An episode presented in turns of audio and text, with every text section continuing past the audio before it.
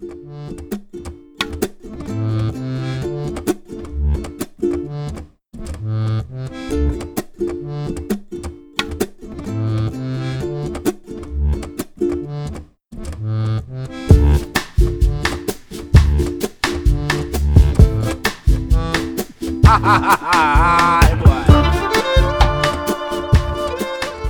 to the North Podcast. I'm Erin.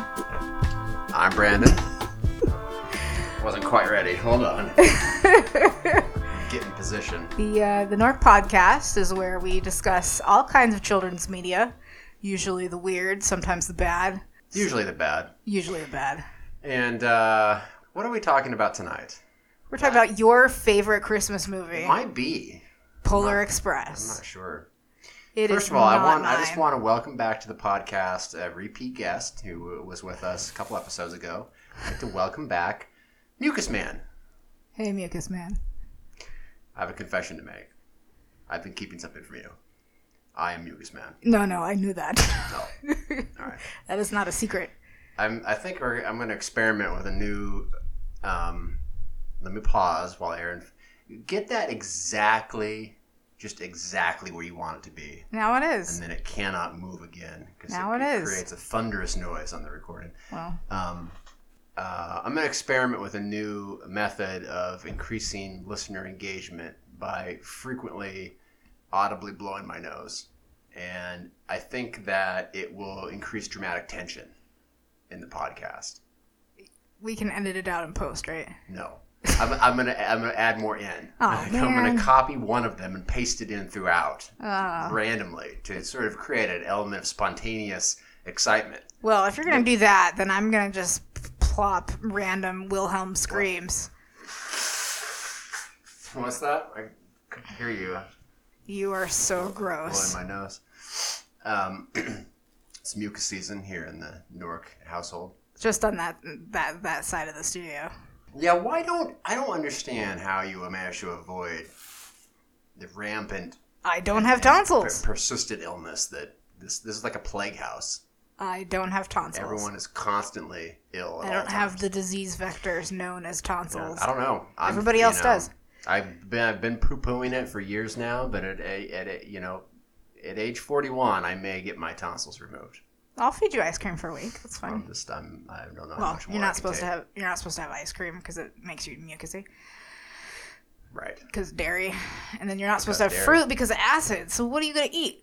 I don't know. Coconut. Most, most of the things that I enjoy eating already are are, are Purees, prunes. so well. So Soylent. I'm going to take Right. a moment to put a plug out there for Soylent, which is the basis of most of my calories, but wreaks havoc with my mucus production. And uh, carbonated beverages, which is the other 50% of what I drink in a, any given day, which likewise. So you, Um, you're you were an early adopter of Soylent, Yeah, and Yeah, I was- now it's in Target. So I know. I, I and I drank Soylent before it was cool, and now it's everywhere. well, I, I, I, I that's arguable whether it's cool or not. All I know is I lost over 40 pounds. That part, a- I mean, a, on a it- mostly Soylent the diet. thing the thing that it is that is cool is that it worked for you. Right. I mean, it's not it's not a weight loss. It is not marketed, nor should it be thought of as a weight loss device or No. a method of weight loss. But it, it did accomplish that for me.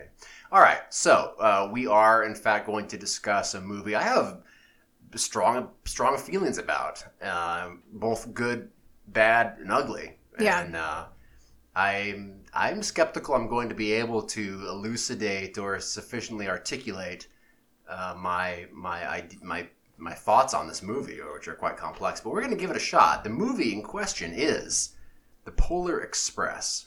I, I on the other hand, am, am almost Polar Express agnostic.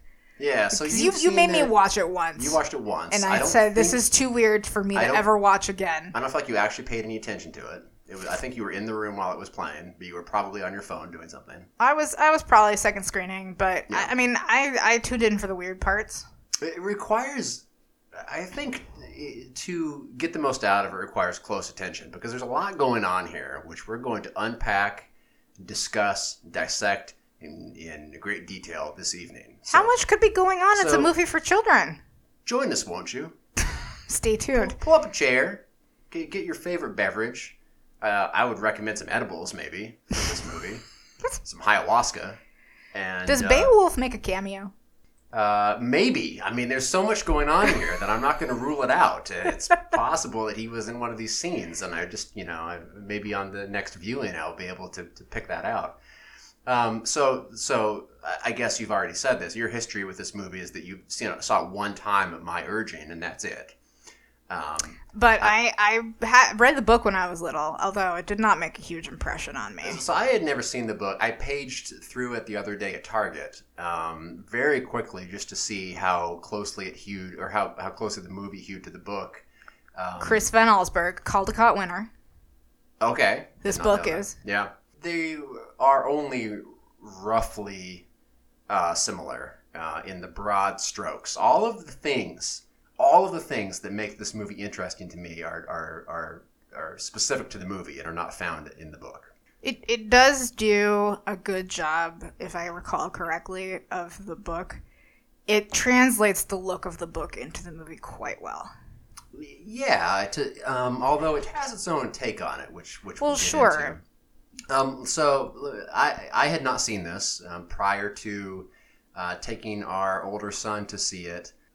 Maybe it's not. I, it, it seems to me that there is some sort of cult resurgence of interest in this movie because I know when it came out, it was widely panned, I believe, critically Yeah. um, and didn't and wasn't a huge success, I don't think. But um, in our town, anyway, now every Christmas they're showing this, not just once, but multiple times. They're showing it in the form of, of parties, of movie parties. Well, And- so it's and they're sold out. I mean, it's it's it's packed whenever they, they do these. So It's it's sponsored by like local area nonprofits. yeah, So there could be uh, you like our nonprofit, go see this movie and have a way of donating to us.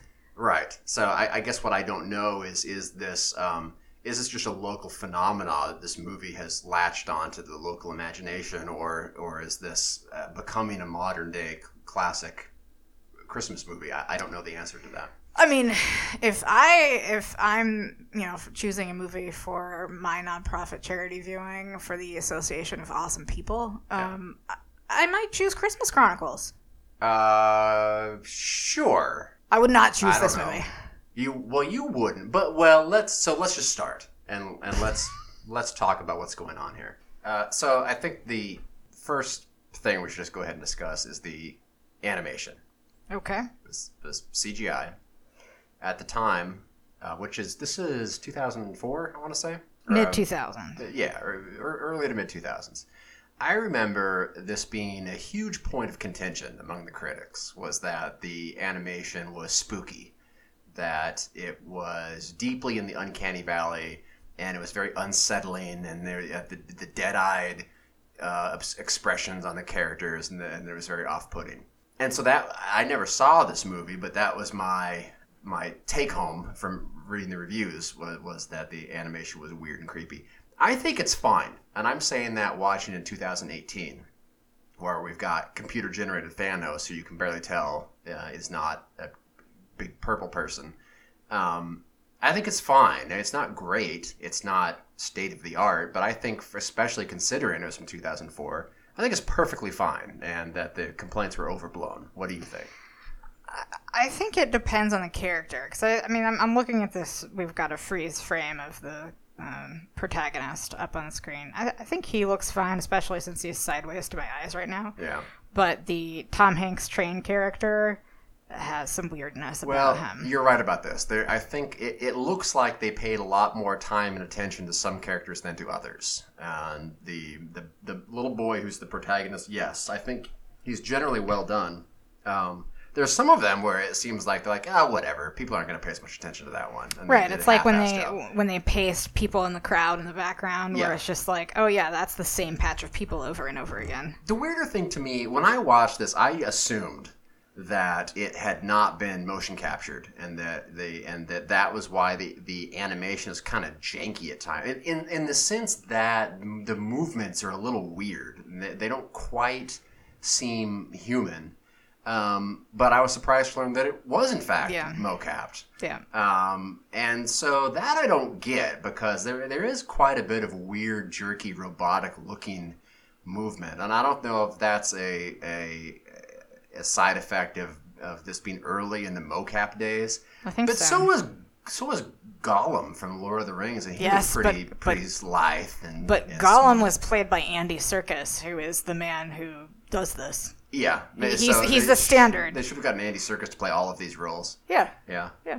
I never quite get it. It's always funny when um, when uh, in animation these days, like let's say that they get Ewan McGregor to do the voice for you know Shrek's grandson or whatever the fuck is out in the theaters, and then they also have Ewan McGregor do the mocap acting for Right. the character, and I'm like, what? Who fucking cares? Yeah. Who no, cares? nobody That- cares. That's that's stupid, but they do that. They, they do that a lot.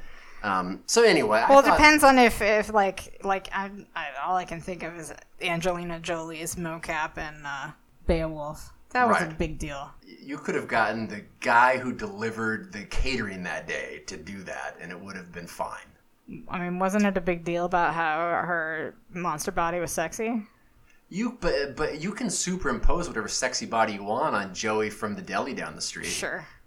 Just be like, strut your hips a little bit, Joey. We'll edit that out in post and put some Yeah. some Angelina Jolie lips on there. It's probably easier if you're not morphing a couple sizes down. It's like clothes. You can't tailor down a coat like four sizes, I don't know. E- especially in these days of motion capture. I mean, I don't know. I- Don't don't don't ruin this because I'm currently. I mean, you know that I'm auditioning for that role in the upcoming Jennifer Aniston movie that I'm going to play her part. Oh, I thought you were auditioning for Blue Man Group because you're tall and bald.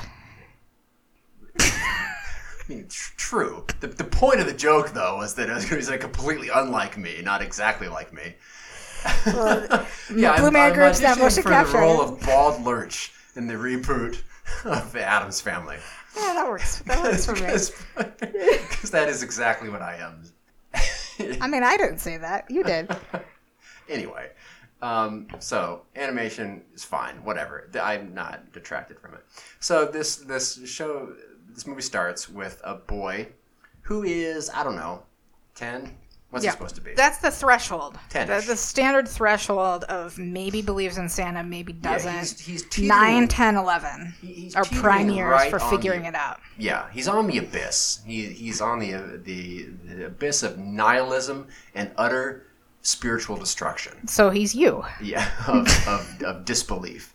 And so it's Christmas Eve. He uh, gets out of bed and goes and, and pokes around downstairs, and he's dismayed to see that Santa's treats are still sitting out there.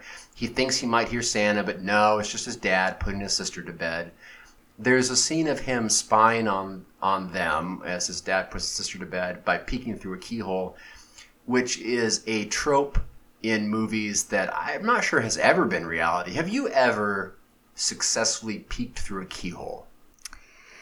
Um, I have not been in very many buildings that have keyholes. Yeah. Um, I feel like I might have at my college. Yeah. Because the buildings were super old, or at least some of them were. Right. And so uh, there might have been keyholes for Well, me to look that through. was that's a all women's college where there's a lot of peeking through keyholes going on at, at an all women's college. Am I right?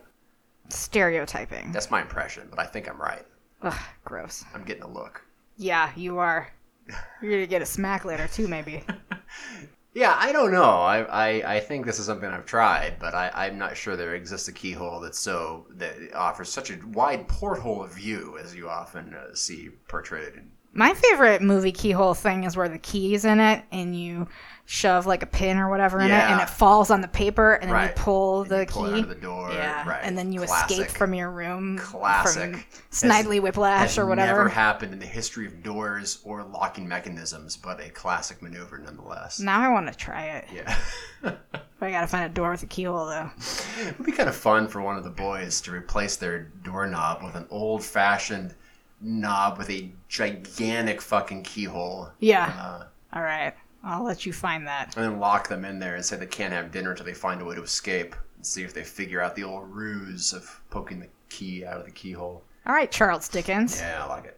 Uh, so, uh, and, then, and then the boy uh, goes and pulls out this folder that he has. He's clearly established. They're clearly establishing the character as being very close to not believing in Santa because Well- he told his sister all this stuff about how Santa is maybe not real, and then he's got this file. He's Yeah. got this file of evidence where like this this like newspaper article of Santa's being on strike and like a Norman Rockwell picture of a boy finding a Santa costume. Yeah. and He's collected all this evidence. It, what it reminds me of is the movie, uh, a, a movie where the detective has has broken into the serial killer's house and they find the evidence room where the guy has kept all the newspaper Yeah. clippings of all the people he's murdered Yeah. and their driver's licenses and locks of their hair Right. and all of that. Except instead of that, it is evidence that Santa doesn't exist. yeah, he doesn't have enough like strings tying Oh, pieces of that be things to each That's other. what they should have done. yeah.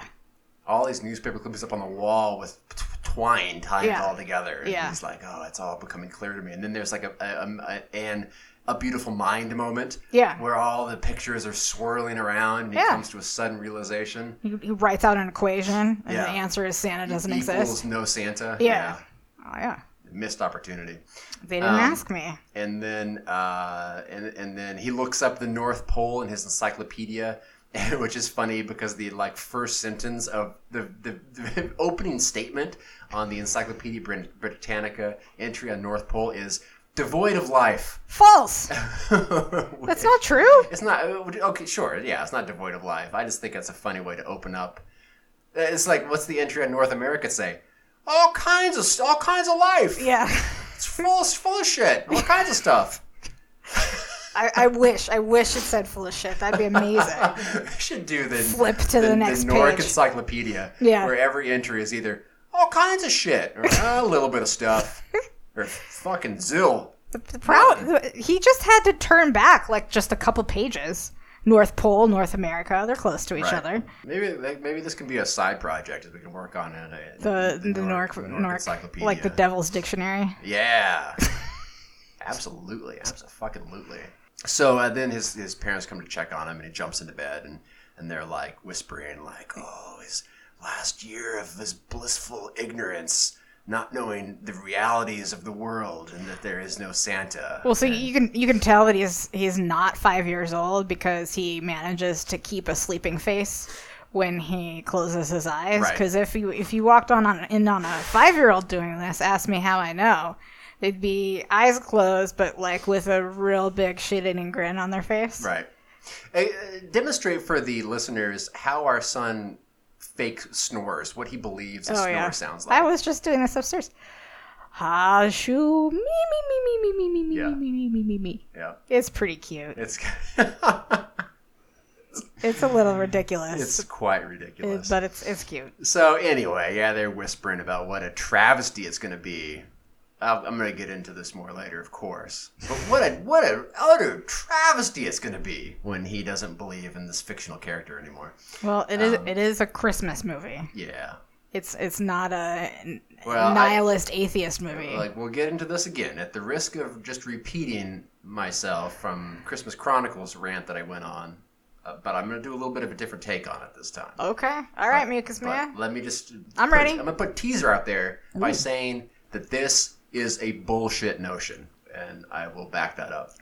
What is the bullshit notion? The bullshit notion that it's that it's a that it's a, a horrible travesty that a kid doesn't believe in Santa Claus anymore. I think this is nonsense, and we'll discuss further okay, at the appropriate time later. cool. Um, Let's do it. uh, well, all right, let's do it about let's say half an hour. We'll, we'll meet back here Okay. and and go over it. Okay, cool. On your calendar, are you free? Yeah, Okay. Oh, I got something. I'm gonna be in this room talking to you. I've got something actually. Let me move. Let me see if I can move that. Reschedule that. Okay. Is it a date with me? Uh, it, oh, it is. Oh, I think I'm good. okay. actually. Then I think you're good. Let's proceed. Uh, so the they're like, all right, he, uh, uh, a freight train wouldn't wake him up, and Oh, yeah, that that was on the nose. because what happens immediately after this? The the, freight- Polar Express shows up. Is not a freight train per se, but a it's a train. train. A train does in fact uh, appear. So he does close his eyes, and I think you're meant to wonder if he did fall asleep or not. Um, I mean, I guess his eyes were closed for like three seconds. well, yeah, it's not entirely sure because then he looks at the clock and some time has passed, I believe. Um, It's cheating. so it's, it's not clear if he fell asleep or not. That's Um, the magic of cinematography. That's right. A little movie magic. And uh, a tremendous ruckus arises outside, and he goes to uh, check it out. And wouldn't you believe it is a train outside? So I would be incredibly disappointed if I walked out of my house and the train in front of my house on a street with no train tracks was this train and not the time traveling train from Back to the Future 3. Well, of course you would be. Of course you would be. Everyone would be. Because that's what you would be expecting. You would be expecting it's finally happened. Yeah. It's finally what I've dreamed of for 20 years has finally happened, and Doc Brown is here in the in the time train. 20. More like How long's it 30. been? 30? Is it 30? Is that movie 30? I guess it. It's Yeah, 1985. you're right. Oh, Jesus. But yeah, but when did you start really fantasizing about going on a time travel adventure on the train? as soon as I saw Back to the Future 3, Okay, which so came out in 30, all right, so 1991. 30. It's filmed back to back with Back to the Future 2. Right. Uh, so the train, the, the, the, train is wreathed in fog and snow. Uh, Yeah, it- slowly dissipates as it as it as it glows in the moonlight. sort of reminds me of uh, the like underneath shot of the destroyer or whatever in Star Wars. You know, Yeah. they can't quite get underneath it because you know it's a train and not a spaceship. Right. But it's like reminiscent of that kind of iconic shot. It is. It's it's it's not well. It's not filmed at all. But if it were to be filmed, the camera would be on the ground, maybe a little in a little bit of a hole in the ground, sort of looking up at the train. It is a strike. So I'll, this is what I want to say about the scene. Is that I find it quite striking in a very unusual way. In that um, I think it, it looks good. This is a very interesting and, and, and striking visual. That this I think sets the tone for the movie for me in that it is pretty creepy. I, See, I, don't get the creepy I from find this. it eerie. It's eerie. It, it is. Oh, it's. I think it's absolutely creepy because this, like you said, there's no train track out there. This train appears. It is not cartoonish. It is not loud and cheerful. It's not like boop ba doop here's the Christmas train. No, it is this loud train that created an earthquake in his room. It is roaring. It comes to the screechy stop. It's there's nothing pretty about it. It's it's shrouded in mist. What if you're a steampunk aficionado? A what? A steampunk aficionado. Then it's pretty. Then you have a huge erection when you're watching this. there you go. Which is also creepy. So it goes right there. You go. Um, they don't fuck trains. That's not what steampunk is about. Say, they add. They most certainly do fuck trains. I don't even. Yes. No. Yes. No, they make corsets out of train things. Steampunk aficionados, write in and tell me how many trains you fucked. I don't want to know if you do, just tell me the number. More or less than five. Whether or not you find this movie as interesting as I do will hinge on if you find it as creepy as I do. I find it creepy, but not for these reasons. And, and I, well, I, th- I, to me, watching this, I keep thinking of uh, the term uncanny in the sense that Sigmund Freud used it, which is something that is, you know, one half step removed from anything comprehensible in your day to day life that is recognizable and yet completely unfamiliar simultaneously. And and to me, that's what this is. So the first time I watched this, I remember thinking, "Oh wow, what what is happening here?" Because this is a very unusual kind of scene for a children's Christmas movie to have such a powerful, odd, and unsettling image to lead things off. I, I thought. It's dark. I'm not going to argue with that. All right. Upon further viewing, I, I consider this to be creepy. It's it's very ominous. We, we, we paused the recording real quick to watch the uh, watch the scene in question. Yeah. So the thing is, what makes this even more creepy is that the reason, like, this kid should not, this sh- kid should have stranger danger about this train. But you know why he gets on it? Why? Tom Hanks says so. Tom Hanks says so. The other thing to keep in mind is Tom Hanks is the the the the voice of the conductor is Tom Hanks. Yeah. The voice of his dad is Tom Hanks. I believe the voice of the boy is Tom Hanks. I think almost every male character in this is Tom Hanks. Hmm, okay. Um, the, the maybe the boy isn't, but almost all of the male figures are Tom Hanks. So the conductor is his dad with a little little bit of a different voice, Yeah. Okay. um, which is all in and of itself a little puzzling. What exactly the rationale for that is? This movie they spent a lot of money on this. Tom Hanks isn't cheap. They could just have easily have found anybody to do these lesser voices. You know, Yeah. they don't need Tom Hanks to do the voice of the dad, who's got like three lines in the whole movie. Well, so is it trying to be like a fever dream, like like Wizard of Oz? The Tin Man is actually the guy who works on the farm. Right. I mean, I think that's one interpretation of this is that all of the male figures are his dad, and he's projecting all- of this on, onto the men. But anyway, yes, you're right. So this, the conductor comes off. He says, "All aboard," and the boy walks up to him. and It's like, "What's going on here?" Yeah, American America's granddad says fine, or dad. I, I think he'd be offended if I said granddad. Jovial uncle. Is David S. Pumpkins gonna show up in this movie? Any questions? I have lots of questions. So the conductor says to the boy, who's not ever named in this, I, I don't believe. I think it's I just think the he's boy. called the boy. the boy. He's like, well, let me look at my notes here. You haven't written a letter to Santa this year. You've not visited the fake Santa at the mall. Blah blah blah. This is a crucial year for you. A- As if an intervention could be performed to extend the Santa belief indefinitely. As, as though you know, oh, if we just turn, if we just nip this in the bud now, then you can go for the rest of your life and believe in Santa Claus. So I, I just had sort of a meta thought here. Most Santa Claus movies, unless they're like for really little kids, but like once you get into a little bit older, they're all about whether people believe in Santa or not. Isn't Right. that a big tip off that maybe he's not real? Yeah, yeah. If you're a kid and every single Santa show is uh, arguing about whether Santa exists or not, Yeah. yeah, that's true. I mean, that, yeah. why, why would you have to argue about it so much if he was real? You'd just be like, it's a documentary. Yeah. It's weird. Okay. Anyway, That he would- almost. It would be funny. What if there some other topic like um, anything? Let's say fast food, because there's the documentary Supersize Me, for example.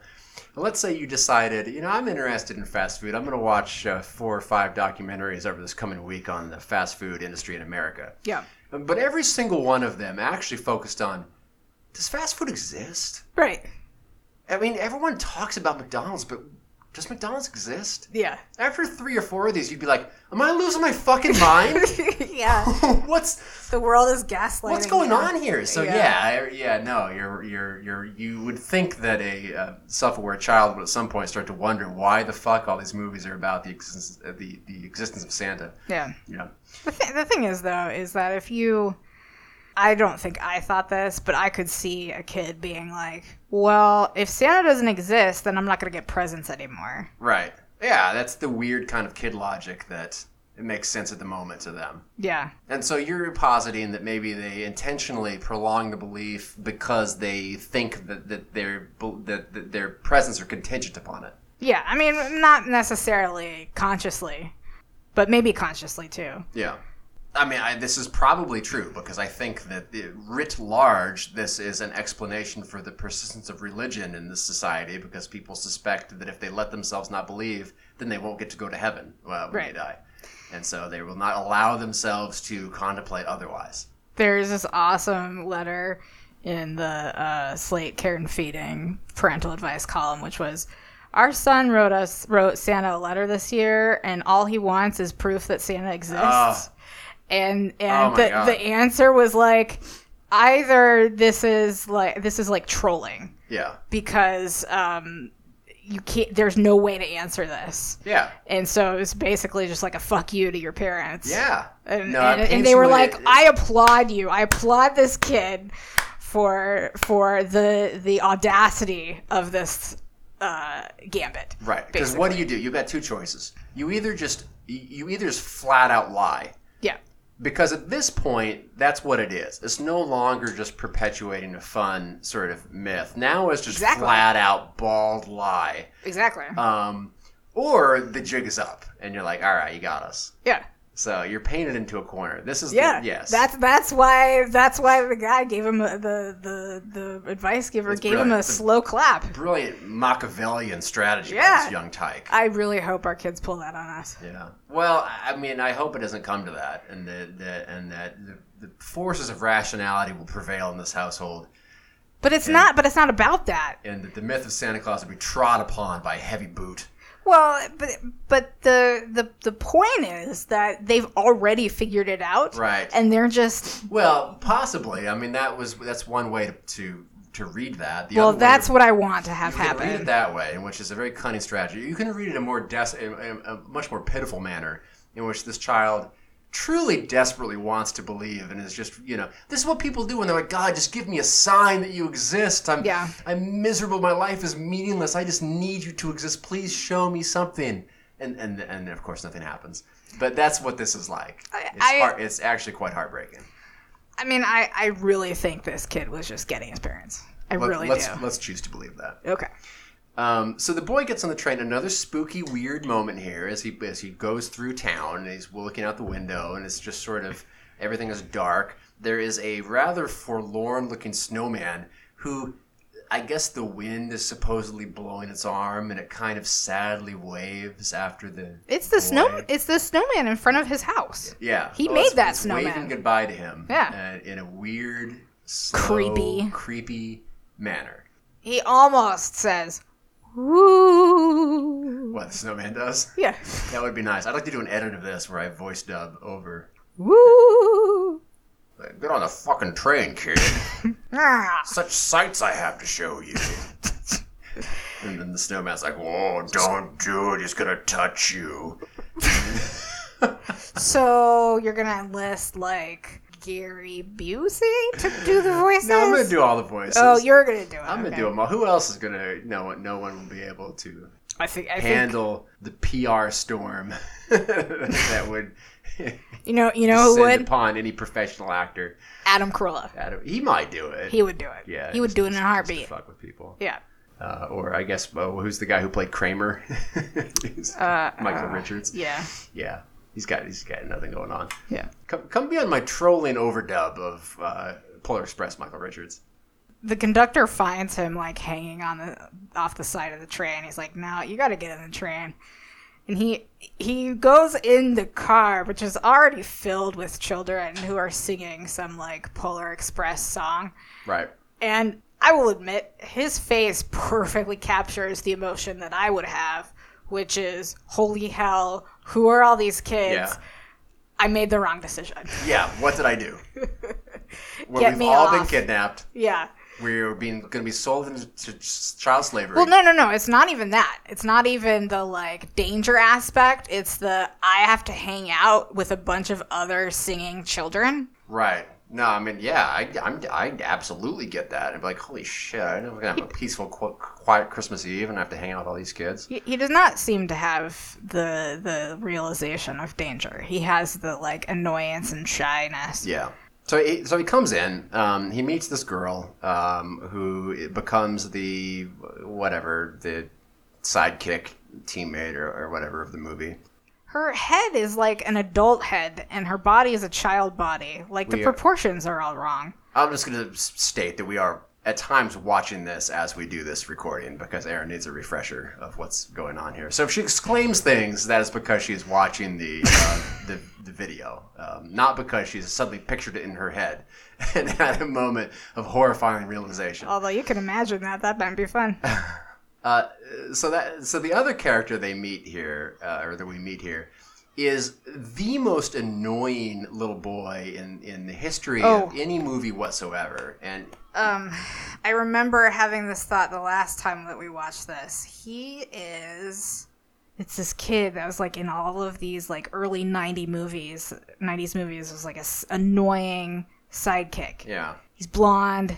Ugh, I yeah, could see an- him an wearing a yellow. annoying blonde bespeckled sidekick, know-it-all kid with Yeah. an intentionally grating voice Yeah. It's just too much. This kid is too much. This needs to be toned down like five levels because because immediately comes up and he's like, "Hey there, this train is a 1931. Who gives a fucking shit?" And he's so annoying. You just immediately want to punch him in the face.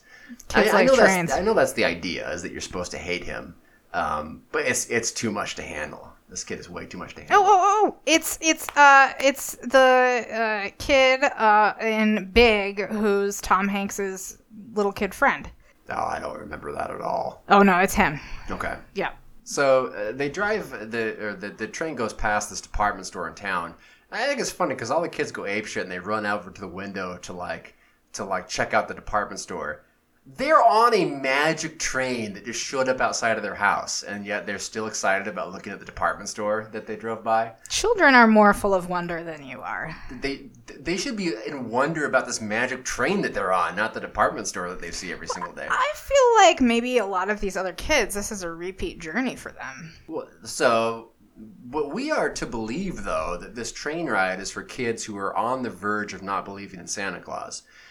I would just so be is- on the verge is- for several years to right. get this So train yeah, I mean, I guess as you get older, this this this tendency is not going to disappear. So for the rest of their lives, they, every Christmas, the train is going to come by and be like, "Here's your annual reminder that Santa Claus is real. Get on the train, Gary." Yeah. Come on, wake up! I know that you're 48 years old and you went to bed early, but time to go see Santa Claus. It's a critical year for you. Yeah, and then and You didn't they- write Santa again this year, Gary. and then he gets on the train with all the kids. Yeah, That's- that's creepy. that's a great. That's a great one. That's Gar- a, that's a Gary they should do that Saturday night. of. Middle-aged Gary is finally starting to doubt Santa Claus. Yeah. he gets on a train with all the children. Yeah. Like, what the hell are you? Are you a little old to believe in Santa Claus? And he's like, I don't, I, I don't know. They uh, the, the conductor asks for the boy's ticket, and the boy's like, I don't know what's going on, and there's this very ominous ch- shot of Chekhov's pocket hole over here, yeah. which becomes very important later. Yeah, he's got a giant hole in his pockets. Yeah. But the other pocket does, in fact, contain a gigantic, shiny golden ticket. Oh Um, man, and then here, here's another moment of disappointment. If I got a golden ticket, you know what I want? Willy Wonka's Hmm. oh, golden yeah, ticket. Yeah. But the, all these these kids don't get nearly as fun of an adventure. So the, the conductor Well, they also don't takes get their murdered tickets. They by- do not get none of them get murdered as they do at by Willy getting Wonka. eaten by the fudge broom. I mean, that would be a better movie if you did a cross, uh, you know, cross between those two, where these kids get the golden ticket, they go up to see Santa, and then all but one of them are killed by elves. I mean, elves, uh, Oompa Loompas are basically elves. This is a great idea. And Santa Claus, you can get, uh, you can get, what's his name, Johnny Depp to play a strung out Santa Claus. Hang on, hang on. Johnny Depp was never Willy Wonka. He was Willy Wonka, right? He was never Willy Wonka. we that movie does not exist. You can get a, uh, you can get the corpse of Gene Wilder to play Santa Claus. Yeah. Well, considering that this movie is only going to be made in the afterlife, he's already there. It's This fine. is, this is going to be a Nork Studios production. oh god. um, along with Enter the Fudge Dungeon. What, what was the other one? We had some some other. I don't know. I meant to enter the remember, I fudge dungeon now. I don't remember now what it was. Um, so the Ooh. conductor does this bullshit thing where he, we'll come back to this later, where he he punches out letters into the kids' tickets. Like one of the tickets, he punches out the letters L E. And you're supposed to be like, oh, what's this? You know, what's the payoff of this going to be? Spoiler alert: there's no payoff. This is bullshit. Anyway, we'll, we'll come back to that. You're very um, angry about this. It's stupid. They should. They just should have left it out. It adds nothing to the movie. It's just a dumb flourish. That's just just purely dumb. So anyway, the the train makes its way through town. It stops at the edge of town at this dilapidated like hut on the outskirts, on the wrong side of the tracks, where Literally. literally where they pick up they end up picking up this other little runty kid who is and i'm for, for i'm going to be indelicate for a moment here so everyone Gird your get loins. ready to clutch your pearls a little bit All right. this kid is a straight up flk funny looking kid Okay. um, which is an unkind term sometimes used uh, by callous medical professionals to describe a child You're supposed to say callous med- medical professionals like myself. like myself, who who appear to have some sort of ill-defined genetic abnormality that's not immediately apparent. So it's not like, oh, that kid has Down syndrome or, or any of the more recognizable ones, but has something that you can't quite put your finger on. That, that's this kid. He's got something wrong with him. I'm not intentionally. I don't think they intended for him to be animated in this way. Right. But he, he of all of the characters in this movie looks the most bizarre to me. Yeah. Oh, he's running after the train. So he decides that he's the, the, the FLK decides he's not going to get on the train, but then he changes his mind. And so the kids on the train pull the emergency stop lever, which sends the train screeching to a halt. And That's in- what happens to trains. It's a key feature. that's right.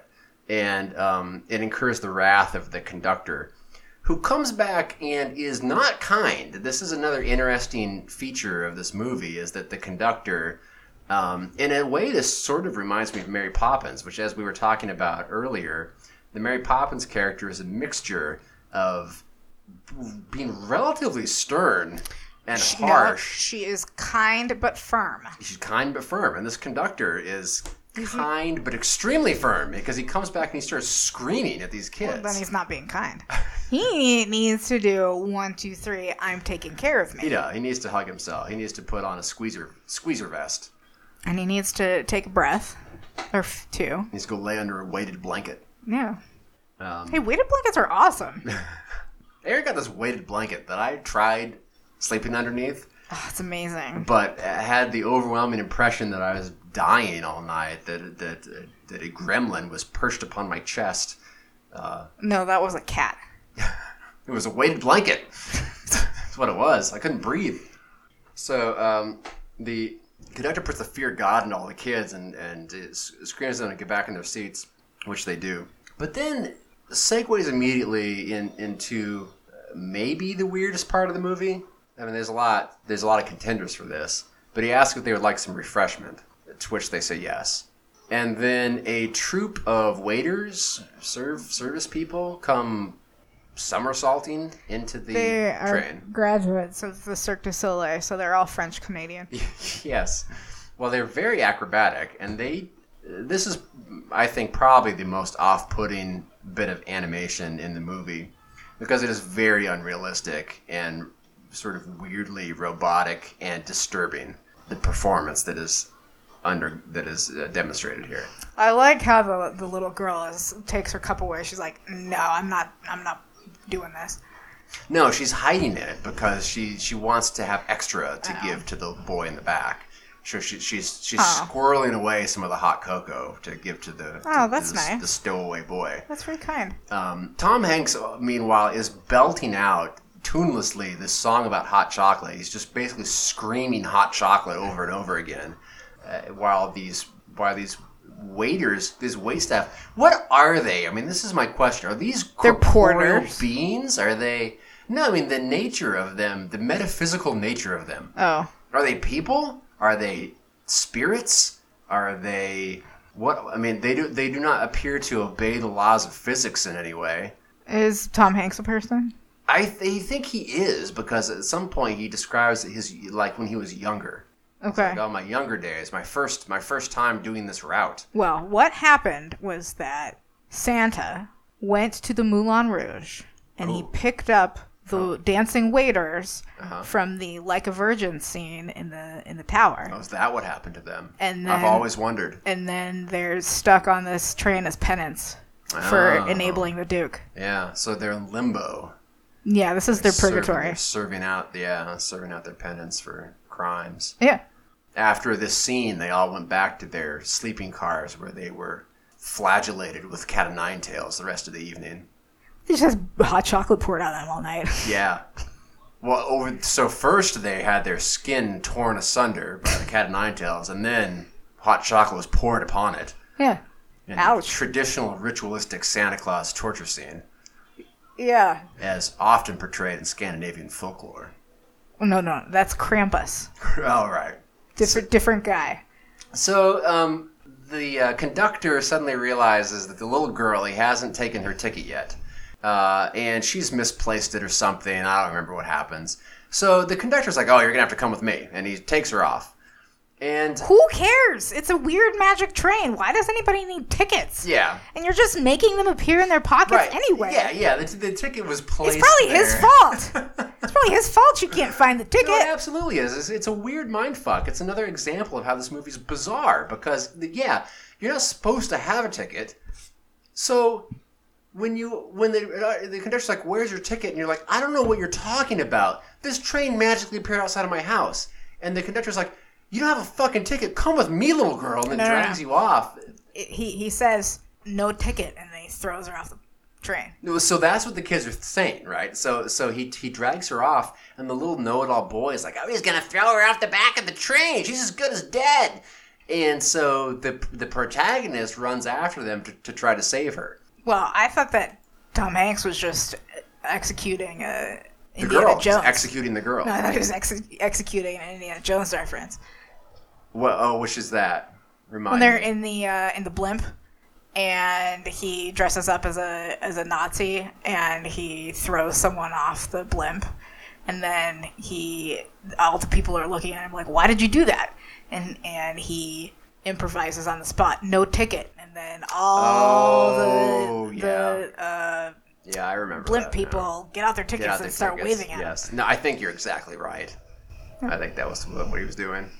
Should be. I mean, he's clearly a big Indiana Jones fan because later in the movie, um, when the conductor has to fight that uh, giant ruffian, He rips out his heart. he, no, he just shoots him in the head. Oh. Yeah. Yeah, the, ru- remember the ruffian does all the fancy sword play, and it's like Yeah. swing, and then the conductor Right. just shoots his brains out Well, you know why that happened. because he had bad diarrhea. Yes. Yeah. Do you think Harrison Ford is happy that everybody knows that story?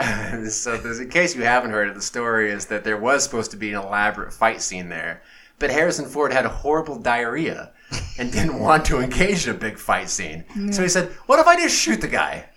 And they're like, "Yeah, sounds good." Ends up being one of the great greatest scenes in movie history, so it all works out. yeah.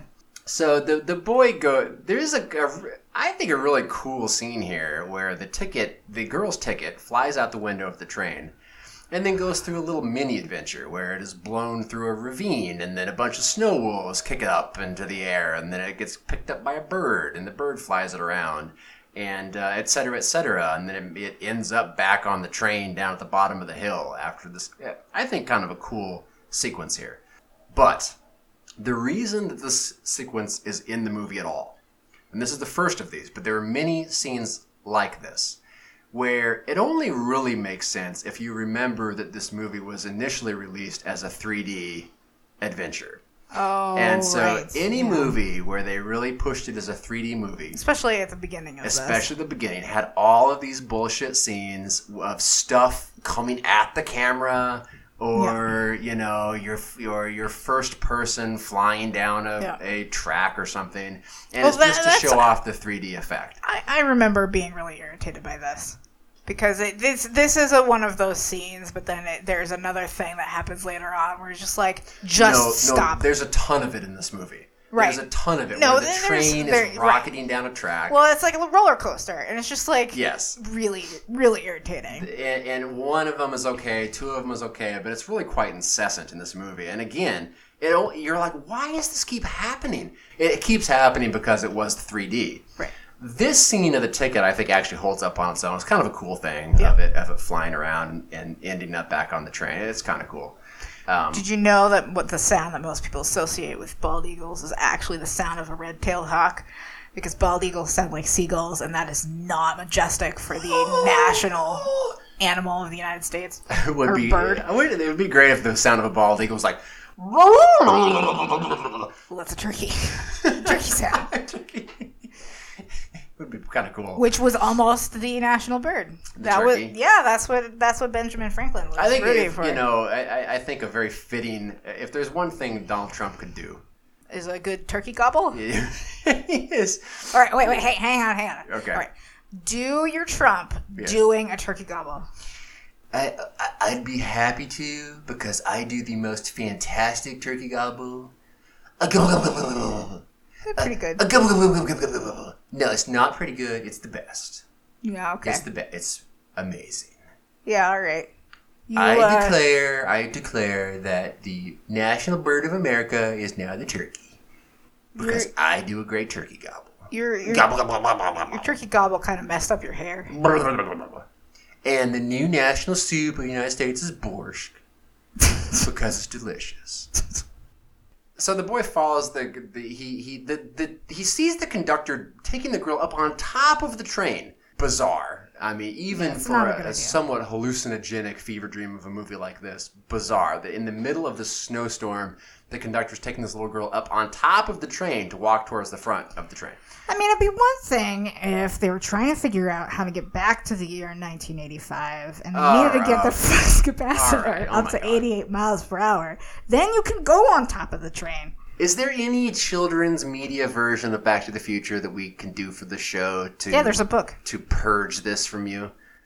If you some- believe that's going to purge it from you, you are out of your mind. it's worth an attempt. So the next episode, we're going to do some sort of Back to the Future media. Oh, I think actually there's a whole line of like pop culture books Yeah. for you know late late Gen X, early millennial who want to relive their growing up pop culture moments Yeah. with their now children, young Right. children. Sure. So there's an X Files and there's a Back to the Future. right, right. right. There's a I know there's a Buffy, although we don't have that one, but we could do we could do an episode on Uh, that. we're, well, we're going to. So uh, here's uh, another of these moments that really make me sit up and pay attention to what's going on here. Tom Hanks doppelganger number two. Yeah, another Tom Hanks character, a hobo on top of the train who is having a. He's got a fire going on up there. He is boiling some water for coffee, and uh, he meets the boy. He proclaims that that he doesn't believe in Santa or something to that sort. He's he's he, he immediately pegs the boy as a skeptic and says, "Yeah, you don't want to be taken for a ride. You know, look, you know, check me out. I'm, I'm, uh, I'm, I'm. I don't need a ticket. I'm king of the king of the North Pole up here on top of the train. Yeah. What is this guy supposed to be? Well, clearly he's king of the North Pole.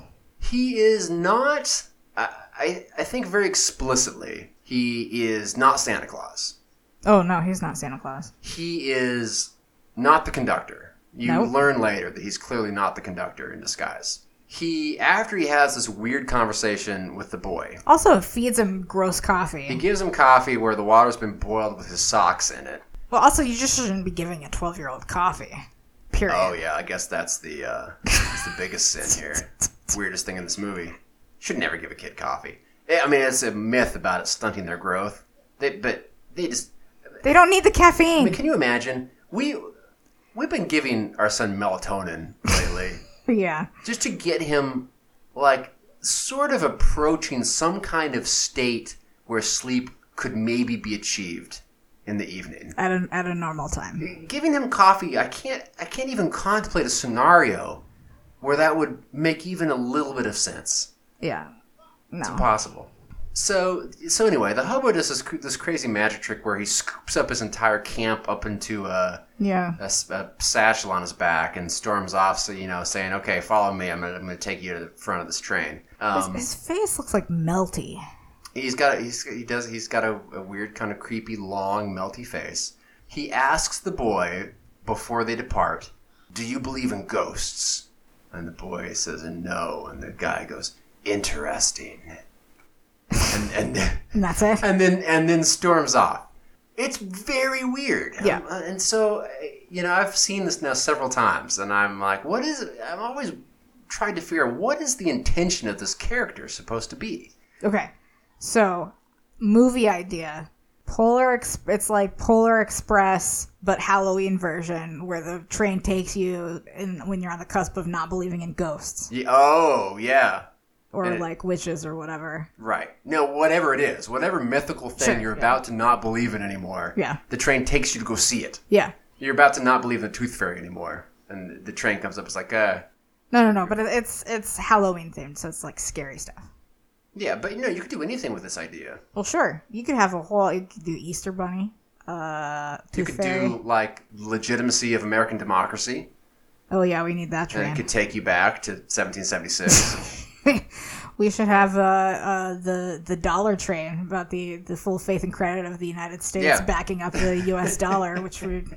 Right. Mi- Michael Lewis is worried about this, about Donald Trump saying something on Twitter about how we're not going to pay back the Chinese and all economic and financial hell breaking loose. And I was like, someone should be thinking about that, but now you've given him the idea. Yeah, he's gonna do it. He it. might just It's do like, it. Whatever. I'll do whatever the fuck I want You to. might be like, Michael Lewis, I will prove you right. Done. I like I, just to, to have a brief political diversion here. I,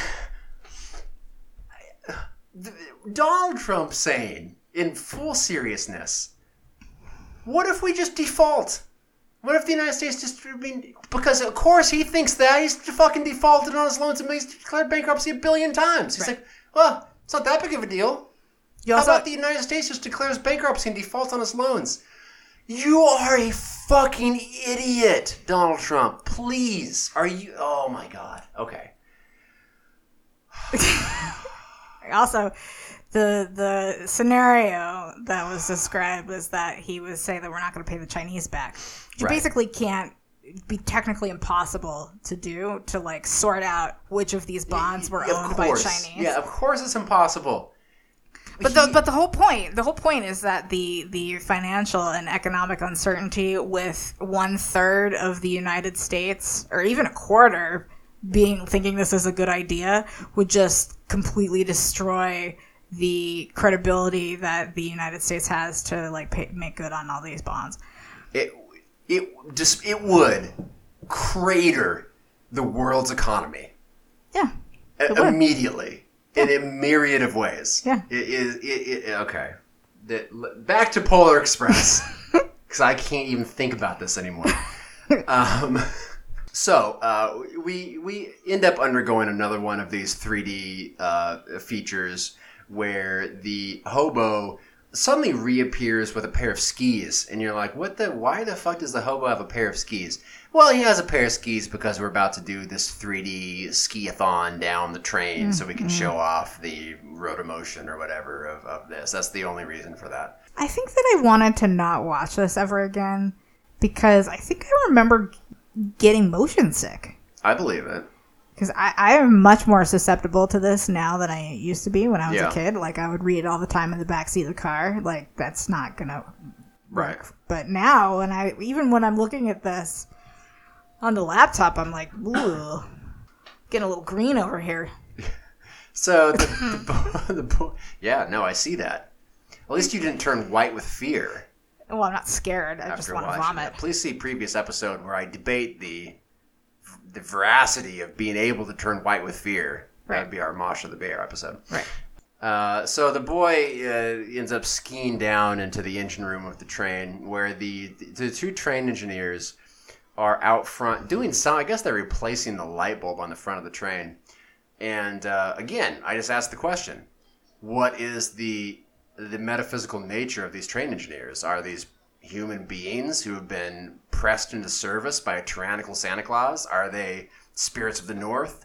Overgrown elves? o- oversized elves. Buddy. I mean, they, they have a certain demonic kind of appearance and nature to them. So, they, I mean, you wouldn't look at them and say, "Oh, these are benevolent creatures." They're They're, they're trusty, they're, they're crusty train guys. Like, they're very crusty. I mean, they look like they they look like extras from Breaking Bad uh, in the in the in the parts where Jesse, what's his name, Pinker, Pinkman. Jesse Pinkman has his meth friends over. Yeah. That's, that's what they you look like. know who they look like? They look like the robbers from uh, Home Alone.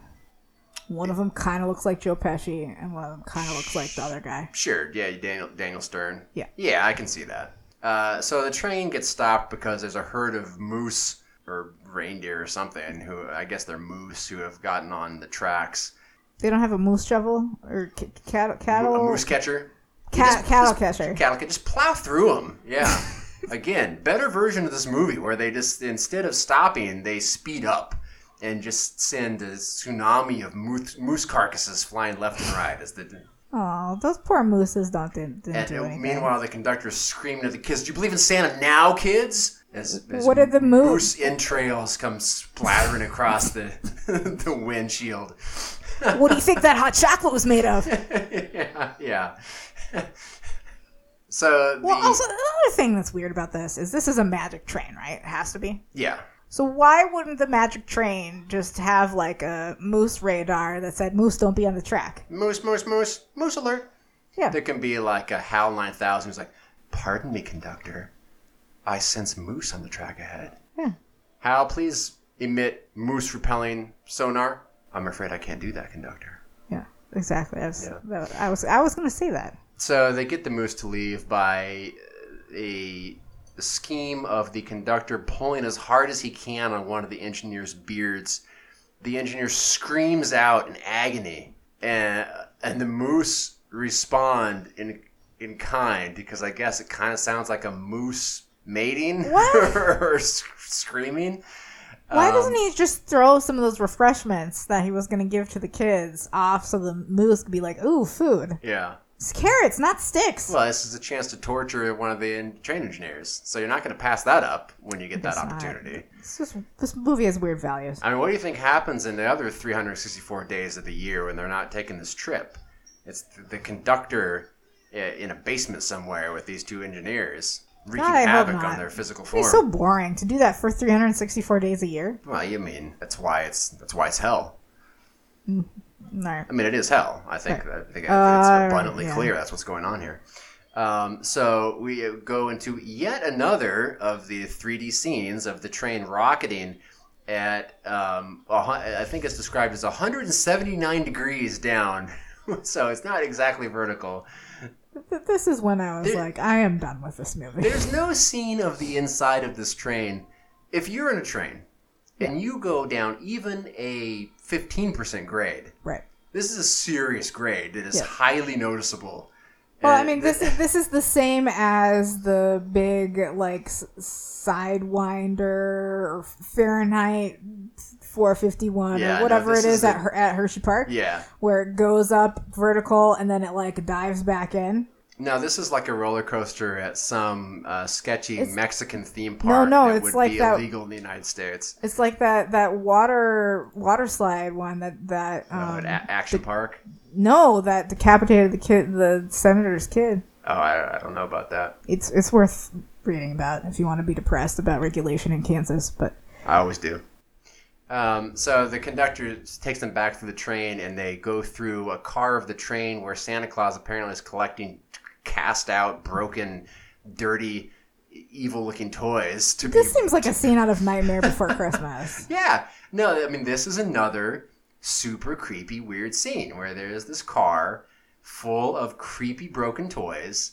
Most of them are hanging, even if they're not marionettes, they're hanging as if they are from the ceiling, swinging around like, like you know, this is like the, uh, it's like the outside of a medieval castle where the population has been put on stakes as a warning to others who may come. So it's the it's the toy version of having your head on a pike. It is, and Yeah. so they have to they they pass through this. If if as an adult person, I had to walk through a train car that was done up like this, I would probably have a nightmare that night because this is creepy AF. This is a there's a scene in Better Call Saul where they uh, intimidate some kids in a pinata factory. Yeah, Very much reminiscent of this. yeah. Um, and it is super creepy. So uh, the hobo, our friend, the magical ghost hobo, is on the roof of the train, as it turns out, and he is manipulating one of these puppets and screaming at the boy, uh, "You're a doubter! You're a doubter! I know what you are!" Putting the fear of God into this kid for doubting the existence of Santa Claus, screaming at him, "You don't believe!" It's not very nice. Now is as good a time as any, I think, for me to express my utter displeasure at this. Do I do I need to be here for this or? I guess not. Listener, you don't either. If you want to skip, if you want to skip ahead for, for it three or four minutes, which is probably all this will take for me to get this out of my system. be a monologue. This is fucking bullshit. All right. So here's the thing: all of these movies take it upon themselves to portray this as just a, a horrible state of affairs. That a that a rational human being at some point in their life will, in fact, stop believing in Santa Claus as a necessity, right? I am reminded of Philip Pullman and it's particularly his series, his Dark Materials, which he has said that the theme of these is directly in opposition to this notion that when you leave childhood, you have left the best part of yourself behind, and that the rest of your life is dour and not as magical.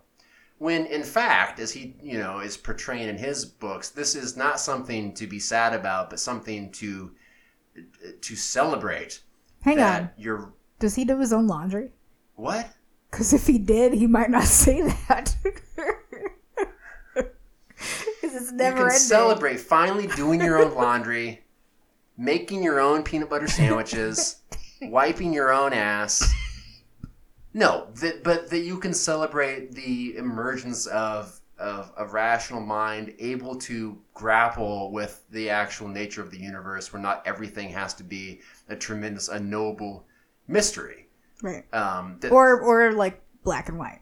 or black and white that the emergence of shades of gray in one's life is not in fact a, a, a, a something to bemoan but something to celebrate and to embrace Yeah. and I, I, I think what this maybe what this boils down to in my mind is actually the contrast between a conservative and a liberal you know philosophical viewpoint um, but uh, that being an adult is not something to fear or, or be filled with dismay, but in fact is its own perfectly valid phase of life to, to celebrate.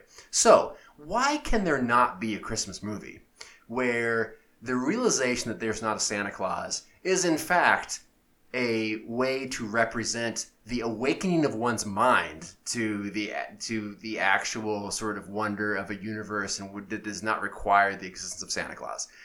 The other problem I have with this is this explicitly Christian notion that to have meaning in one's life requires that you believe capital B believe in things that are beyond understanding that if you do not have this, that your life is without meaning, which is inherently nonsense. This, this, this is just simply not true.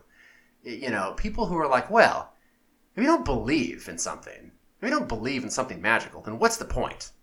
You know, what's, what's, what's the point in anything if you can't believe in a magical being who will grant you magic wishes? It's like, what the fuck are you even talking about? That's crazy. That's like saying, you know what, Erin? I'm going to win the lottery someday. I'm going to. I'm going to live my life as though I'm going to win the lottery. And you say to me, but you're probably not going to win the lottery. And I say to you, shh, listen to me. You adhere to the my- secret. My, life is not worth living if I don't think that I'm going to win the lottery at the end. What's the point? What is the point of life if I'm not going to win the lottery? And you say, well, I think you probably think of something. And I say, no, no. It's only meaningful if there's this absolutely tremendous, uh, unworldly prize to imagine that I'm going to have at some point. Or maybe you just enjoy what you have, you know? That so that is my soliloquy on this. So my response is, and I talked about this a little bit in the Christmas Chronicles episode, but Santa, another view of Santa is that Santa represents the best that we can be in terms of caring for our fellow people. I mean, Santa like gets a token cookie, but he brings presents to all these people. He just gives Right. out of the goodness of his heart. Okay. And when a kid stops believing in Santa, there is, uh, I don't, I, I don't know that I would exactly characterize it as a risk, but there is like a, I feel like you're supposed to figure out that Santa doesn't exist at a time when you can start to appreciate that the joy of giving is more important than the joy of getting. Yeah. Well, here's how you sell that though. Listen, here's the Christmas movie that you make. You say, yeah, turns out there is no Santa. You know what's even more wonderful than Santa though?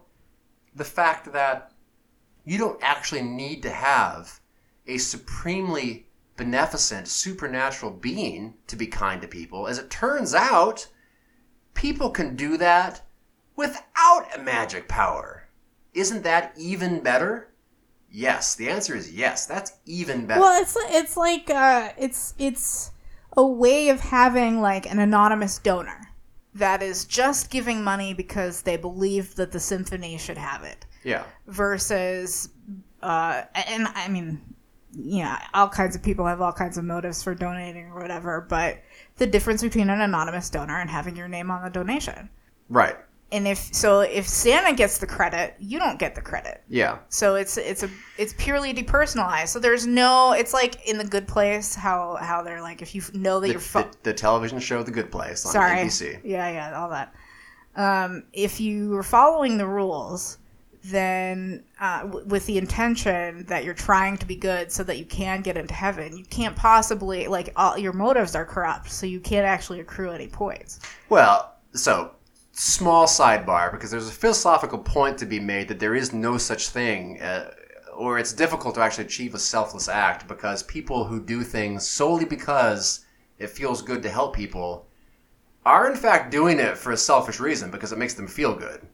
So the only truly selfish people would be people who are doing things to help people despite the fact they absolutely hate doing it, which most of us would view as a curmudgeonly Scrooge. Yeah. But you could make a very strong argument that they're the only ones doing something actually selfless for another person. Your point is well taken. But I'll say this, though.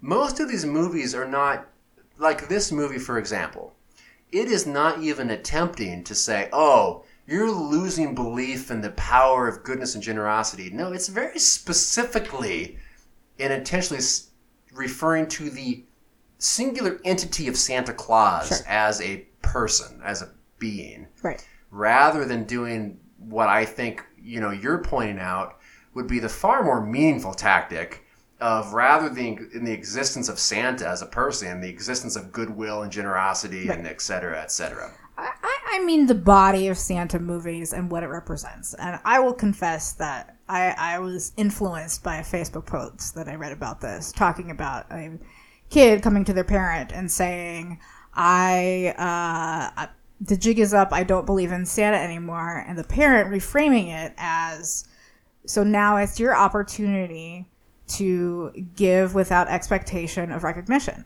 Be the Santa you want to see in the world. I mean, kind of, yeah you know when when we have we have two kids separated by about four years so we're gonna have a, a probably lengthy period of time where uh older kid knows and younger kid doesn't I have a believer and a disbeliever. yeah and so older kid is is is going to be happy about being able to do fun things and and not get recognition Right. But part of that is like a- adopting wearing the spirit of of Christmas, Santa Claus. I look forward to it. Yeah, right. Well, you're No, I you're think you're, that's- you're gonna be the parent who like there's parents who have like a, a party for their daughter's first period. Yeah. You're gonna have a party for the day that that our kids say I don't believe in Santa Claus. yeah. I'm like, oh, thank God. thank God I can just stop thinking about this and worrying about it. Yeah. Whatever. Our, the kids can believe in Santa for as long as they want to. I'm not, uh, in real life, I'm not uh, quite so uh, militant with the kids about this stuff. I don't, I'm not a hardcore anti Santa. No. I'm a softcore anti Santa. Well, you're just like not like doing things anyway. I deflect all questions about Santa with answering by saying, "Well, what do you think?" and then Yeah. and then changing the changing the topic. Well, and, and I'm I'm the one who's like, all right, we need to leave cookies out for Santa, or what do you want to leave him out? Right. Like, do you want him to leave him some hot chocolate? Like, Yeah. what are you gonna leave out for the reindeer? Yeah. So anyway, back back to the movie because we're this is going to be epically long uh, Maybe it's gonna be a two-parter. podcast. Um, so they're let me just They're say this singing? is, this is they're, so they're singing a song. So No. the, the the three sort of main kids of the movie break out into a song, which is stupid because this is not a musical.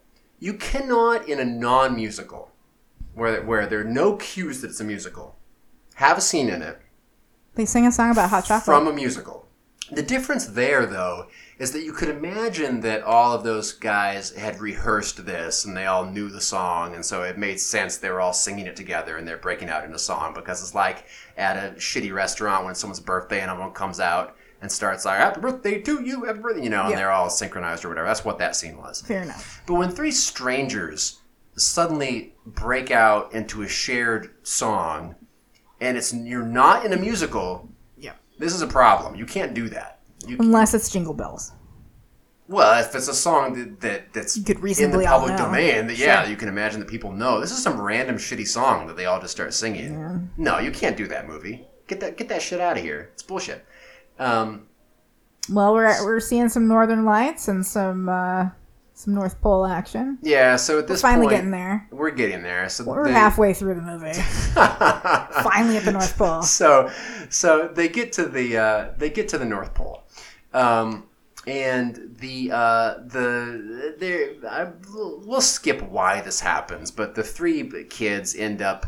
Uh, getting stuck in one of the train cars that unlatches from the other cars and then rockets away from its train station in the middle of North Pole City, wherever the fuck they are. Here is another semi fascinating part of this movie for me where the kids are wandering through Christmas City. It's abandoned. Everything is half size because these elves are, are small elves. There is a Christmas carol sort of playing in the back in, in the background. They're wandering through. This place is abandoned. It's because all the elves are in the in the center of town waiting for Town Santa. Square. They're in town square. But this is a weird, creepy scene of them wandering through this abandoned city with this Christmas music playing. And then the Christmas song starts skipping. Yeah, here's another creepy part. And the one of the boys looks through a window and he sees a record player that's playing the song that's going through the PA system and it's skipping. Right. Weird. Totally weird. Sort Why of- do they have a record player? sort of deliciously weird. I, I this They this, should have upgraded to just a normal MP3 player They like should have had everybody an, i- an iPod sitting there. yeah. Yeah. or a Zune, at least. Yeah. Um, but I love this though. This is a great scene of again very uncanny scenario and this eerie skipping music. Uh, again, that one of the themes in this is of artifice because I, I didn't describe it earlier, but as they go by the department store and they look at, at the Santa in the window, it's a mechanical automaton Santa with a Animatronic. an, an animatronic Santa with a gear clearly visible in the back of the Santa Claus. The hobo, when he meets the kid and pantomimes being Santa, does the robot basically and sort of these herky jerky movements as though he is a mechanical Santa. And now again, you see have this scene of this artifice, of this notion of this cheerful Christmas city, except that it is abandoned and quiet and silent, and it turns out that the Christmas music playing is being piped in from a broken phonograph that is skipping. And so it gives me a moment of, as the French would say, frisson. It's great though, and it, it, it to me is a another hint of what this movie could have been if it had abandoned this The book. if it had abandoned the book and this pretense of being about putting the belief in Santa back into this kid and instead explored the far more interesting and cool notion of what happens when you start to see the cracks in the world around you. Um, which this movie wants to do. It wants to do it so bad. There's so many parts of this where that's like it's about to happen. Right. Uh, but then it fails ultimately to deliver on that promise. But this scene is from a much better movie that finds its way in here somehow. Th- That's hard to. Maybe not for you, but it's hard to make that into an uplifting thing. It is hard, but that doesn't mean it's not worth trying because, like I again, it doesn't have to be a downer. I think again when you go back to what Philip Pullman says is that we are programmed to believe that it's a downer. We are programmed culturally programmed to think that the notion of when you stop believing in Santa is it has to be a downer. What if you took it upon yourself to take up the challenge though of making that into an uplifting, uh, you know, a, a Well, hope-inspiring movie. Well, first of all, it'd have to be the right person, and I'm not sure this team is the are, are the right people. Um, it's but it's also just I think you'd have a hard time commercially selling that as a Christmas movie. That's why Nork Studios is going to have to do it Sure. as an independent, you know, small producer. and We're beholden to no one. Is Gary Busey going to be in it? We were, Gary Busey's going to be in it. Nothing says Christmas like Gary Busey, so I I, think he's got to be in it. Sure. Uh, so anyway, the kids end up finding themselves in a, a gigantic pile of presents, which is scooped up in a massive sack. Uh, because the elves, as I guess part of their annual tradition, have this really overblown presentation where the presents get flown in via helicopter and dumped on the back of Santa's sleigh, while the entire population of Christmas City uh, watches uh, cheering. Wait, is it called Christmas City, or are you just calling it? I'm just it saying that because I don't know what else to call it. The uh, again, sort of weird. The um, the part now where Santa emerges before the crowd, I don't think can be interpreted as anything but menacing and weird. And I'm gonna, you know, show this to Erin again right now to uh, remind her of how utterly disturbing this is. So, in front of a cheering throng of identically dressed elves, Santa emerges, his shadow splayed out across the crowd. This just seems But- like a fascist dictatorship. Well, I was going to say, if this doesn't remind you of the Nuremberg rallies, that is only because you don't know what the Nuremberg rallies are. Because there is no other. I mean, if there were like photo, the, the what would really put it over the top for me, and it's already over, but the if is if um, the uh, Christmas City had uh, pictures of Santa all over Oh, the place. yeah. You know, like how how countries do, where Like, d- like Kim Jong Un is on every Right. overpass that you go by, every Right. billboard. Yeah. or or King Abdullah is all over Jordan. Yeah. Or- That'd be great. There's pictures of Santa, and they all say, Santa's watching you. Right. Santa knows if you've been good or bad. Well, so that's the choice of song. That's the the the song that Santa comes out to. That's right. Santa Claus is coming to town. He's coming to town. He sees you when you're sleeping. He knows when you're awake. Yeah. No, there's so I mean, much. This could have been such a much better movie. It's mad creepy. Um, there's Who- there's who another great um, moment here where all the kids are like, "It's Santa! It's Santa!" and they're all they're all you know going crazy. And the the main character, the boy, is like, "I can't see him." And it is, you know, showing things from his standpoint. And every time he tries to see Santa, there's something in his way. There's an elf jumps up in his way, the can't. elves do the like uh, three kids in a trench coat thing, They and they're do. like standing on Yeah, top of each they're, other. They're doing human pyramids and stuff, Yeah. like all intention, like seemingly intentionally to block the the boy's view of him. Yeah, that's And he's- it's, he's- it real douchey. Yeah, but the boy's getting frantic. He's like, I can't see him. I can't see him. And the other kids are like, he's right there. He's right there, and they can all clearly see him just fine. Right. And the boy just can't. He just can't quite see him, and it's great. There's a weird moment there where he can't. He's right there, and the boy just can't quite see him. Yeah. And it's, it's cool. I, I like that. It's like when you buy tickets to the the Radiohead concert, but you get an obstructed view. So you're just like every once in a while, Jonny Greenwood's poking out. Yeah. Tom Yorke is speaking like, from personal experience here. Well, my view was not obstructed, but My view was was fine. Um, go Radiohead. And inductees in the 2019 Rock and Roll Hall of Fame. um, Oh, by the way, congratulations. I'm gonna have to call Tom, Tom Yorke later and congratulate him. yeah. um, another kind of cool theme that's been throughout this movie is that but people who don't believe in Santa Claus can't hear sleigh bells, and so the boy looks over at the reindeer who are going apeshit when they see Santa Claus. I guess it's like when, when you come when when a, a dog when their owner comes home Yeah. and the dog like shits their pants and run around in a circle and going crazy. This is what the reindeer do when they see Santa Claus. They lose their goddamn minds. It's reasonable. Uh, and this, and then, so the sleigh bells are shaking like crazy, but the boy notices he can't hear them at all. Uh, so anyway, Santa Claus arrives. He comes down. Um, Santa Claus, by the way, voiced by Tom Hanks. I'll point out. He- He's gonna pick uh, one of these children to get the first present of Christmas, and of course he picks the boy. Oh, I was gonna say, does he pick Charlie Bucket? He picks Charlie Bucket and gives him the uh, keys to the North Pole. He Yeah. said, uh, "Did you do you like the North Pole, Charlie?" And Charlie goes, "I like it very much." And Santa Claus goes, That's good because I'm giving it to you. It's a pretty good Willy Wonka at that Thank part. So anyway, he Santa's got like a lesson to tell all the kids. He tells the smart ass kid basically stop being such a fucking douchebag, and the kid's like, "Yes, sir. Yes, sir. Yeah. I'll give it my best." that, Um, that is literally what he sounds like. Yeah. Uh, No, I'm not like doing up that voice. That's what this kid sounds like. Uh, so he, he asks the boy what he wants for Christmas for the first present of, of, of the new year. And the boy apparently asks for a sleigh bell, which is the most unrealistic part of this entire movie. Yeah. Nah. Forget the magic train showing up outside your house. A 10 year old boy asking, What do I want for Christmas more than anything? A sleigh bell, please. Yeah. No. Give me a break. Yeah. No. I, my suspension of disbelief has been entirely ruined. It's been shattered. What's a thousand Nerf gun? Um, in Santa Claus, who, who, by the way, skinny Santa.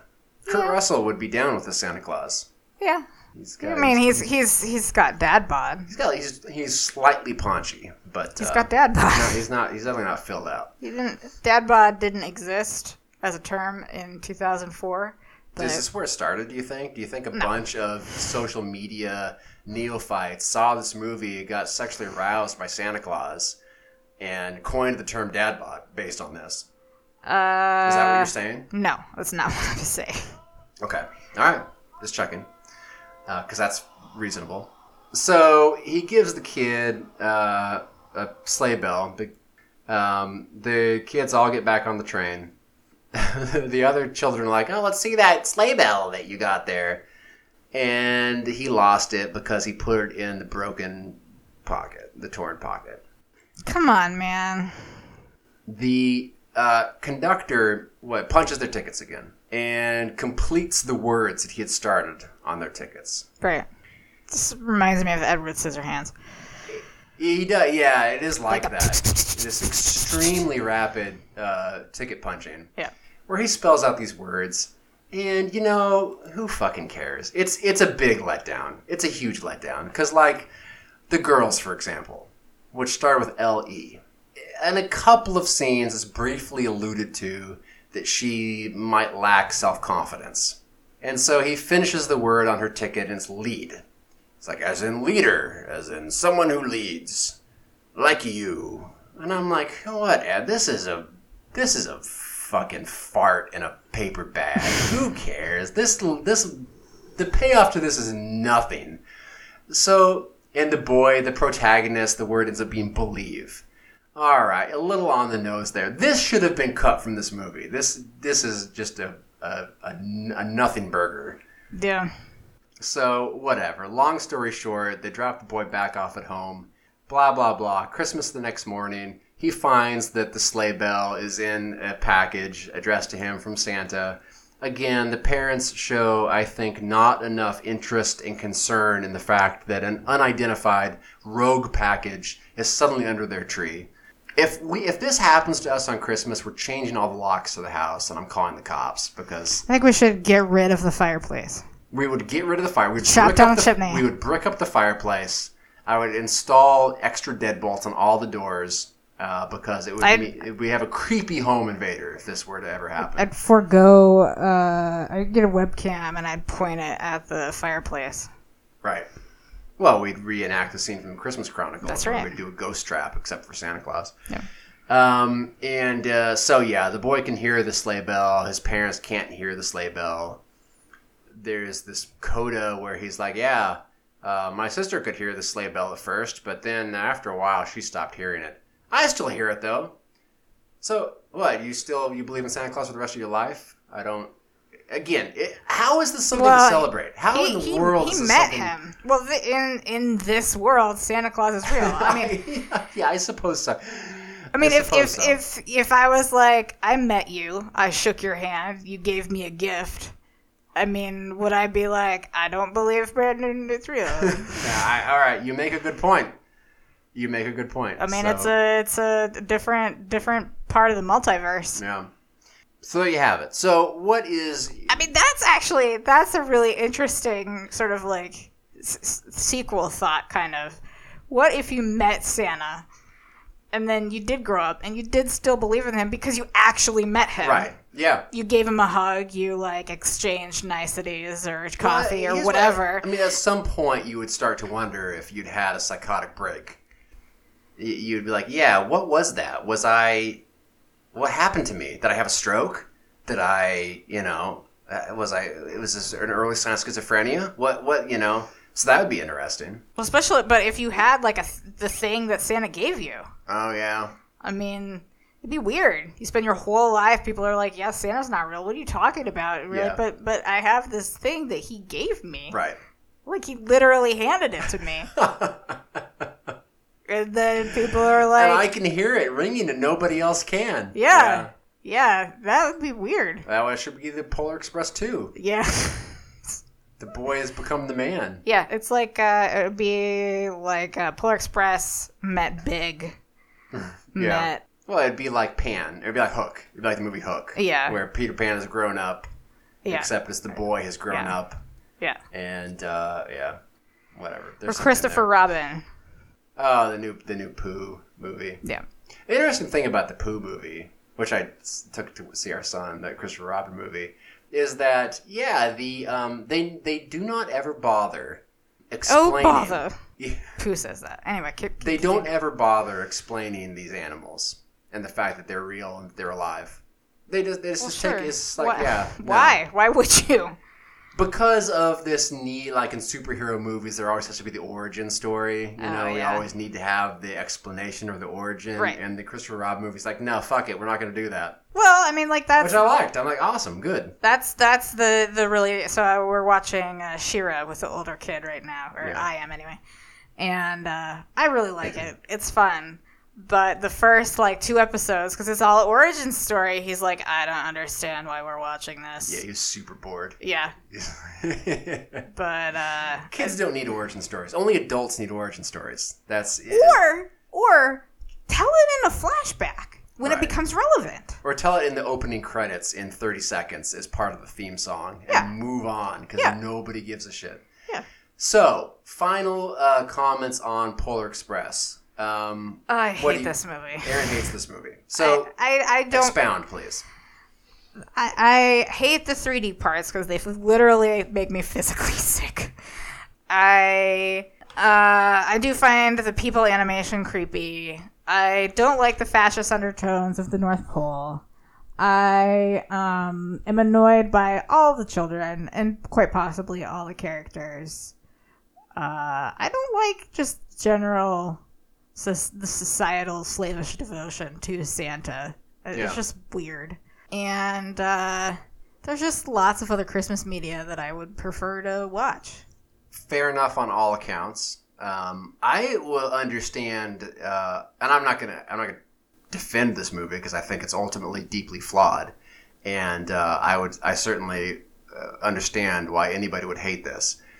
I, however, am very drawn to it for the reasons previously described, which I see in it. Because I see the kernel of it inside of it, of an amazingly subversive movie um, that really tweaks conventions and really gets in there into what exactly is at the root of our fear about kids not believing in Santa. And it, it's going there. It's like it wants to go there, but I feel like either one of two things. Either I'm making this all up and I'm just seeing it there because I want us to get there, or it's there, but the filmmakers ultimately did not have the courage of their convictions to just go for it and they ended up wimping out.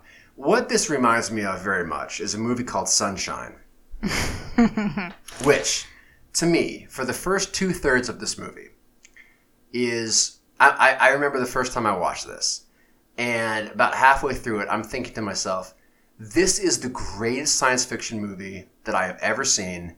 It is the greatest science fiction movie that has ever existed. This is fucking amazing mm-hmm. and then it shits the bed in the last 15 or 20 minutes so badly Yeah. so badly Yeah. and just just broke my heart and that's not to that degree but that's kind of what this is like where I'm seeing glimpses of like what I would love to do with a Christmas movie, and it's almost there, but it just doesn't either doesn't want to, or it can't, or they weren't creative or brave enough to go there with it. You should write this movie. I, sh- I should do some version of, of, of this um, to my liking. Um, anyway, uh, Did, so Brandon made me watch Sunshine, um, which is really not like my kind of movie. Who came up with uh, the terminology Captain Stabby? that was you. Of course, it was me. That was you. I don't want to give too many spoilers for, for the movie Sunshine, but we will just Isn't say it like ten years old. We will say this that that the ending the of movie this is mo- ruined by Captain The, Stabby. the movie, yes, that the ending of this movie to the two of us can be summed up by the two words Captain Stabby. so, the biggest disappointment to me in all of all of cinema that I've ever experienced, um, and that would include the Phantom Menace. oh, snap! Snap! um, Well, I think part of that is probably because you loved it so much for the first half. If you didn't like it for the first half, you'd just be like, ah, whatever, this is a crappy movie, and you'd never think about it again. That's right. No, I think about it constantly because it's such a such a you know f- failed work of, of near genius, You know what I'm gonna do? much like the Polar Express. You know what I'm gonna do? I'm gonna get a life-size cutout of Captain Stabby. I just like put it around the house. Yeah, just just to remind me of what could have been. It's interesting to go back and read the reviews of this movie um, because they are very polarized. Polarized. Oh no, no! Yes. Uh, they are, though, because a lot of critics hated this for all the reasons that you just enumerated. Uh, a select few, though, including Roger Ebert, liked it a lot for the reasons that intrigued me, where they really did sort of hone in on the weirdness of it and the creepiness of it and the sort of undercurrent of eerie oddity that does separate it, to my mind, from all the other sort of Christmas drivel, even though it does ultimately wallow in that drivel. For moments, it raises its head above it and wants to be something else. And so I give it a recommendation for at least a single viewing if you've never seen this before. Any- Watch uh, anything else except for uh, It's Christmas, Charlie Brown. Is my recommendation. yeah, and we debated whether or not to do uh, the Christmas Charlie Brown for this uh, podcast. I don't know. It's um, I, I might like it too much to. what? I have a real soft place in my heart for it. I mean, I thought about. I've seen that so many times. I can basically like go through it, you know, line by line in my head, and um, I don't know. I just might be a big softy when it comes to Is this like how your favorite chocolate is Hershey's because that's what you ate growing up? maybe. I mean, I get it. The best part of Charlie Brown's Christmas here, we'll just do what I was going to say in the podcast right here, is the dance scene at the end with all the little animated dance characters moves. I'm going to, we should, do we have a Nork Podcast Instagram? 'Cause if we, We don't. Okay, we should, and then I'll do a little Hyperlapse video of me doing all the dance moves. The best thing about those dances is that it's literally like three frames of animation just repeated. yeah. It is No, the it's awesome. cheapest, shittiest animation. Yeah. Even you know, even That's by the favorite. standards of the day, I think it had to have been absolute shit. It's my favorite. Um, uh, write to us, please, at norkpodcast at gmail.com. Find us on Facebook. Um, we are going to run a contest, I believe, where all emails and or posts to the Facebook page will be entered into a drawing for a special prize, Ooh. the nature of which I will not disclose at this moment Ooh. because I do not know what it is. Yeah, so you get you get an entry for a like, a reap of share, yeah, a an email an email. Yeah. Uh, of substance. Don't send me a dick pic. Yeah, no, no dick pics. You will get uh, uh, all of your Or if. I mean, if you're going to make it good. Well, put some okay, effort here- here's what- put some effort into it. if you if you send a dick pic, I am going to forward it on to the that Tumblr account that rates dicks yeah, immediately. I mean, I'll, I'll rate your dick. Yeah, I mean, I, I, I, I'll tell you that if you send if you send a dick pic, I will give you honest feedback on our next episode. I'm not going to pull any punches. I'm going to tell tell it like it is. all right. I'll give you honest feedback on your penis for free, for free. We're gonna get a Um, lot of dick pics now. God damn it. Uh, rate and review us on iTunes, please. Oh, yeah, It that's another way of getting an entry. Yeah, you'll get you'll get an entry for that.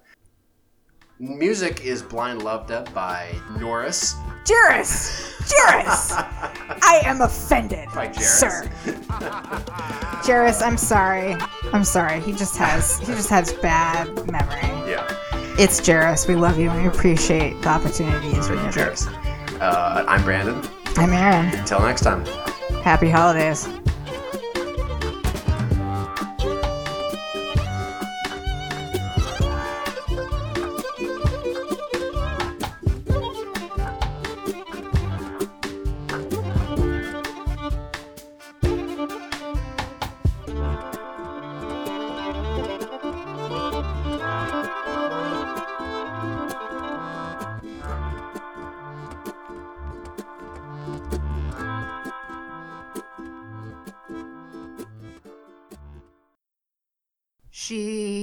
Supercalifragilisticexpialidocious, even though the sound of it is something quite atrocious. If you say it loud enough, it'll always sound precocious. Speak. Supercalifragilisticexpialidocious. Um diddly, um diddly, Um diddly, um diddly, um diddly, um diddly, um diddly, um diddly. Well, it's right there fine, Mary Poppins. All right, Bert. I'm Dick Van Dyke, I am, I am. Well, that- That's not a bad Dick Van Dyke.